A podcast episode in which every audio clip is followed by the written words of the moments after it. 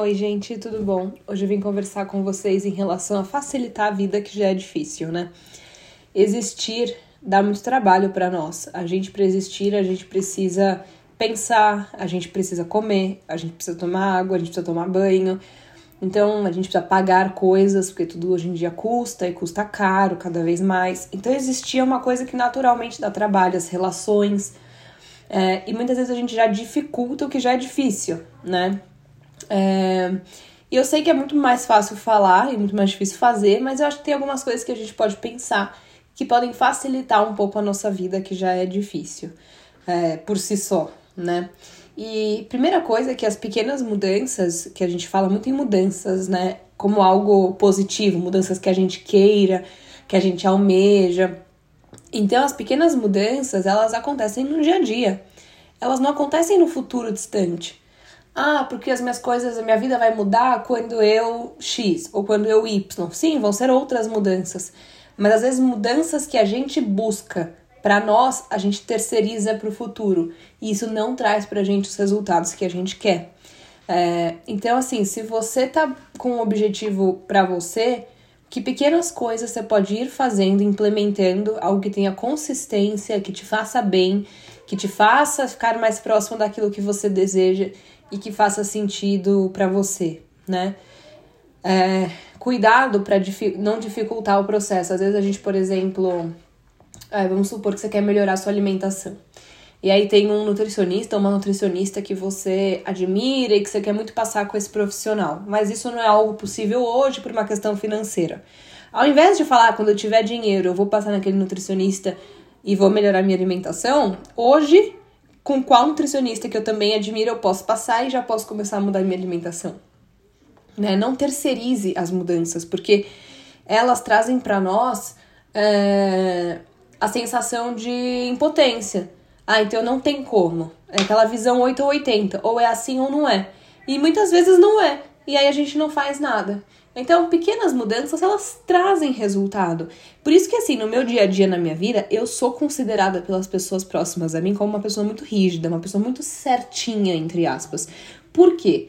Porque eu já aprendi muito na minha vida que a gente sempre acha, primeiro, que não vai ser com a gente.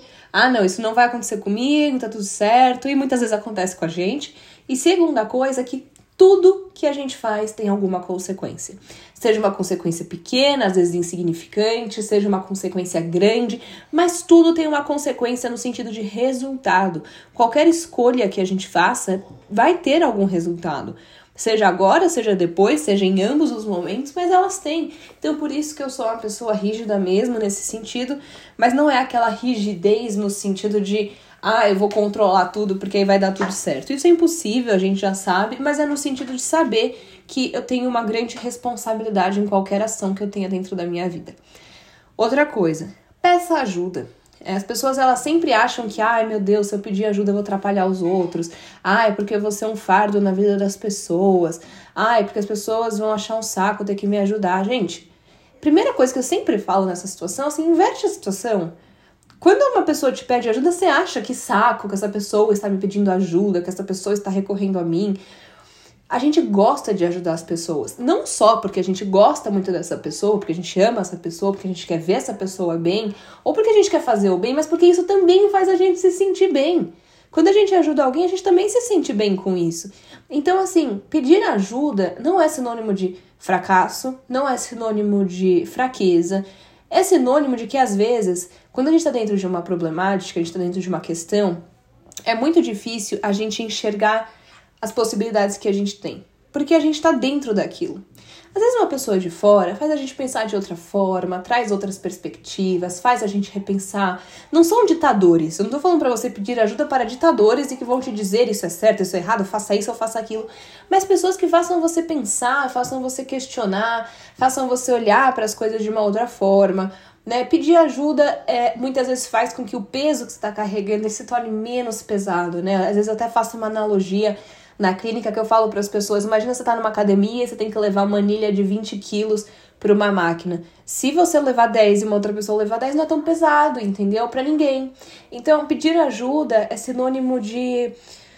É, eu gosto de pensar que é como se você aumentasse a sua perspectiva. Pedir ajuda é uma forma de você organizar o raciocínio. No final, a decisão ela é sua. No final, a ação ela é sua, mas isso faz com que você consiga colocar outras coisas em pauta e repensar várias coisas. Então é muito bacana. Fora que as pessoas se sentem bem e fora que é, pedir ajuda não é sinônimo de que o outro vai fazer por você, o outro vai resolver por você, mas é uma pessoa que vai te ajudar a pensar, vai te ajudar a questionar algumas coisas. Outro ponto, descomplique. As coisas, como eu falei para vocês, elas já são complicadas.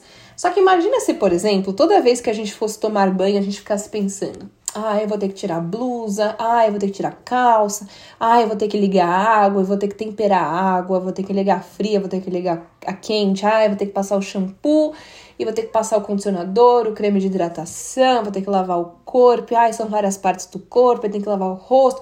Gente, depois tem que secar, depois. Imagina se toda vez que a gente fosse tomar banho a gente pensasse nisso. O que é o descomplicar? Cuidado, porque às vezes a gente pensa demais sobre uma coisa em que a gente já sabe o que tem que fazer. Né? E quando a gente vai fazendo, às vezes isso não é tão doído. Aí que mora também muito da nossa ansiedade, porque às vezes a gente pensa tanto e que faz com que na hora seja diferente, a gente não controle o que vai acontecer, isso faz a gente sofrer, às vezes desnecessariamente, isso faz a gente sofrer bastante. Então, descomplicar é no sentido de cuidado com às vezes querer controlar tanto, pensar tanto, porque tem muita coisa que não demanda tudo isso. Tem coisa que não depende de nós e tem coisas que é muito mais importante a gente saber que a gente tem ferramentas para lidar com adversidades, a gente tem um, um grau mais elevado de adaptabilidade, etc., e de, de resiliência do que a gente querer controlar as variáveis. Porque muitas vezes isso é uma grande perda de tempo e uma, um grande aumento de ansiedade, né? Outra coisa, tem coisas que elas são mais simples mas que pelo contexto que nós estamos, a gente torna elas mais complexas, mais complicadas, e isso gera para nós estresse e ansiedade. O que, eu quero dizer com isso? É, vamos supor aí, acho que eu já dei esse exemplo aqui no podcast alguma outra vez, mas acho que é um exemplo que cabe nessa situação. Tem, tem vezes que eu tô num dia ruim, que eu estou de mau humor, e aí alguém me fecha no trânsito. E aí, obviamente, eu tô estressada, não sei o que, é uma situação simples, mas é chata. E aí eu vou descontar muito da minha raiva, do meu estresse na situação, porque é uma forma fácil de eu tirar, descarregar um pouco disso que tá dentro de mim. Então eu vou buzinar, eu vou xingar, eu vou isso, vou aquilo. Então é uma situação simples e que aí pelo contexto que eu tô, eu torno ela mais complicada. E a gente vê isso acontecendo em inúmeras situações com as pessoas. Por isso que às vezes, em algumas discussões, as pessoas, discussões, as pessoas falam: olha, mas tenta separar isso, o que, que, o que, que diz respeito a você e o que, que diz respeito ao outro, porque às vezes o outro não tá bem e acaba descontando e a gente acha que é tudo por nossa culpa, nossa questão e tal. Então, às vezes, o momento em que nós estamos, o contexto em que nós estamos, a gente torna tudo mais complexo e tudo mais estressante. E nessas horas, gente, muito do que a gente pode fazer é um olhar para dentro, olhar para mim, olhar para o meu interior, ver o que está me fazendo mal, ver o que está me fazendo bem, por que será que eu tenho tido mais esse sentimento a maior parte do tempo, por qual será a razão disso, investigar, cuidar, porque às vezes a gente olha tanto para fora que a gente esquece de olhar para dentro e esquece que às vezes o que está mais gerando estresse não são as pequenas situações de fora, e sim uma grande situação de dentro, tá? Outro ponto que eu queria falar para vocês. Faça o que der e não o que você gostaria. Todo mundo hoje em dia queria ter feito mais no final do dia. Eu não conheço ninguém que vira para mim assim, gente, é muito raro, tá? Às vezes acontece, mas é raro. Que fale, nossa, Isa, eu estou extremamente satisfeita com o meu desempenho atualmente. Às vezes as pessoas ficam satisfeitas com o desempenho que elas tiveram no dia. Mas assim, no geral, eu vejo as pessoas muito achando sempre que elas estão improdutivas, que elas estão sendo inúteis, que elas tinham que estar fazendo mais, que elas tinham que estar produzindo mais, que tem gente fazendo mais. Essa autocobrança absurda, essa autocrítica absurda, é, e no final, as pessoas sempre pensam que elas não fizeram aquilo que elas gostariam. Mas às vezes a gente não faz mesmo o que a gente gostaria, porque às vezes o que a gente gostaria não está dentro de um plano real para um ser humano. Então não faça o que você gostaria, faz o que você pode, faz aquilo que dá para ser feito, tá? Que já é bastante, já tá ótimo. Como eu falei para vocês, só existir já demanda muita energia e muito tempo. Imagina tudo mais que a gente faz cuidado para colocar para você mesmo é, ideias robóticas de produtividade, porque isso não rola e também não rola você querer colocar dentro, é, nas suas costas, como uma pessoa, por exemplo, eu no meu trabalho, eu trabalho sozinha, eu não tenho uma equipe comigo. Eu tenho, eu conheço psicólogas que têm uma equipe. Uma equipe de marketing, uma equipe de vídeo, uma equipe de financeira, uma equipe de não sei o quê. Eu tenho uma, uma contabilidade que faz a parte financeira para mim da clínica, mas todo o resto eu faço sozinha. De planejamento de podcast, dos estudos da pós, das coisas de conteúdo. Por isso mesmo que eu não tenho feito muito conteúdo em outras redes sociais, porque eu não tenho tempo. Então, se eu tivesse uma equipe, isso seria diferente, mas eu não tenho e hoje não é possível para mim. Então, gente, é o seguinte: o que eu gostaria não é o que eu tô fazendo, tô fazendo o que dá. Mas, se eu for me comparar com uma pessoa que tem uma equipe, é óbvio que eu vou achar que eu tô fazendo pouco. E também não dá para eu querer colocar nas costas de uma pessoa o que uma equipe faz, tá? Então, isso é mega importante para nós, que eu vejo muita gente fazendo isso e é extremamente desfuncional. Vamos lá. Outro ponto. Vamos abandonar o tipo de pensamento e se é, tem um capítulo até num livro que, de exercícios que eu gosto bastante, que é o. Tá aqui do meu lado, vou até falar pra vocês. A Mente Vencendo o Humor, que é um livro de TCC tem um monte de exercícios para clínica, etc. E tem um capítulo que fala desse tipo de pensamento, porque ele aumenta muito a nossa ansiedade. Ah, e se eu tivesse feito isso? E se eu tivesse pensado assim? E se eu tivesse planejado tal coisa? Gente, obviamente, todas as pessoas, se elas soubessem muitas vezes do que aconteceu, de como ia acontecer, elas fariam diferentes, mas o pensamento e se, ele mora no passado. Então não adianta, ou no futuro. Ah, mas e se eu fizesse tal coisa? E se eu começasse tal coisa? E se eu. Esse, esse, esse, ele traz para nós muita ansiedade, principalmente está no passado. E muitas vezes não é algo que a gente possa mudar, e muitas vezes ele limita para nós é, o que a gente realmente pode fazer. Então vamos abandonar, tentar abandonar esse tipo de pensamento. Toda vez que vier o pensamento, mas e se? Vocês vão lembrar do que eu tô falando para vocês e vão questionar um pouco se isso é algo que pode trazer alguma coisa de fato para vocês. É, uma outra coisa é o seguinte: já tem estudos em relação a isso e eu acho isso um máximo, porque eu concordo plenamente.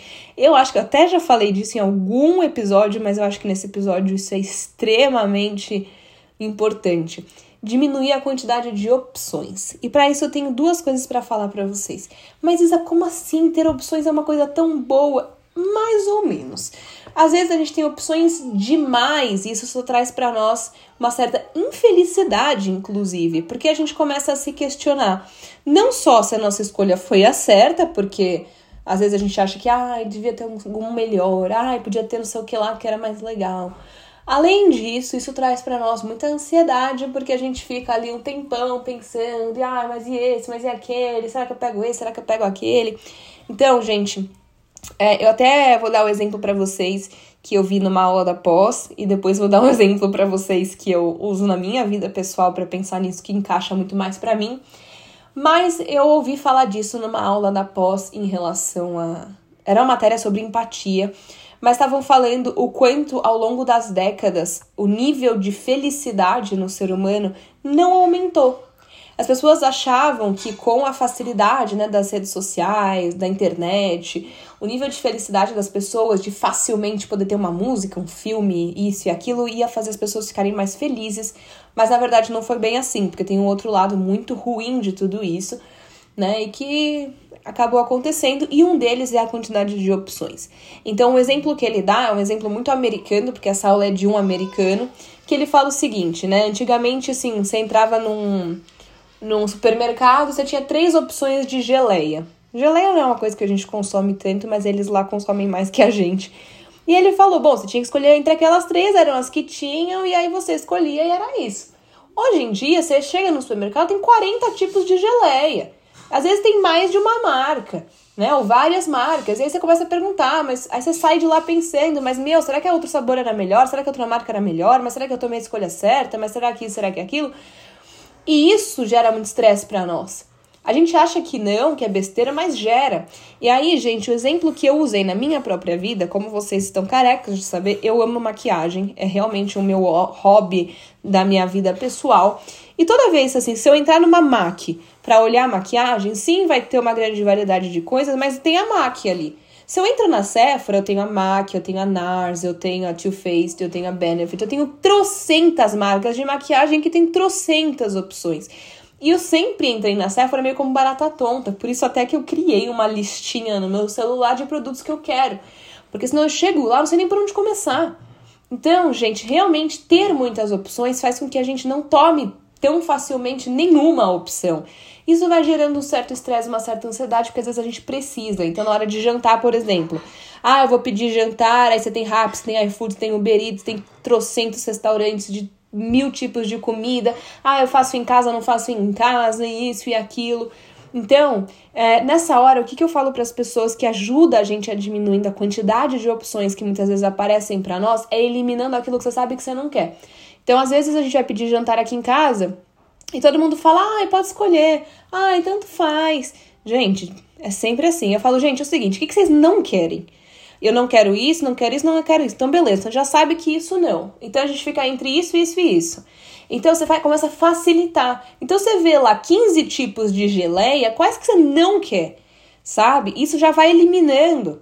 Quando você vai eliminando, você pode ir ali filtrando e vendo qual que parece mais interessante dentro das menos opções que sobraram, entendeu?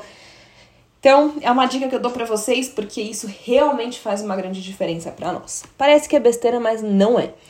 É outra coisa, olhe para como está a sua energia hoje. Uma vez eu vi um vídeo no TikTok, eu nunca vou esquecer esse vídeo. É uma coisa que eu não faço da forma como ela colocou no vídeo, mas eu achei extremamente bacana e é uma coisa que eu sempre lembro. É, que é o seguinte, ela planeja o dia dela de acordo com a energia que ela tá.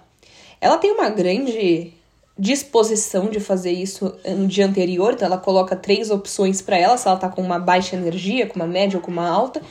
E isso faz para nós, por que, que isso é tão importante para nós? Porque quando a gente tem opções, a gente tem Agora é o oposto do que eu tava falando antes, mas quando a gente, na verdade, não é opções, quando a gente tem possibilidade, isso faz com que a gente esteja se acolhendo. Não é aquela luta contra nós mesmos, eu preciso aguentar esse dia e passar por isso. Então ela coloca no, no, dia dela coisas que ela não tem opção, que ela precisa fazer, e coisas que ela vai fazer se ela tiver com pouca energia, com média ou com alta energia. E ela se organiza dessa forma, porque se você já olha para aquilo e você fala, putz, hoje tá mais ou menos, eu não vou pegar o que tá alto, mas às vezes eu também vou, não vou achar que eu tô num dia de baixa energia. Às vezes eu vou me propor a fazer mais do que eu faria se eu já tivesse me proposto a fazer demais. Exatamente porque eu tenho possibilidade de escolha. Então, psicologicamente falando, isso faz muito sentido, tá? E é muito acolhedor, é muito bacana, e no final a gente acaba fazendo muito mais uh, e rendendo muito mais do que se a gente não faz isso.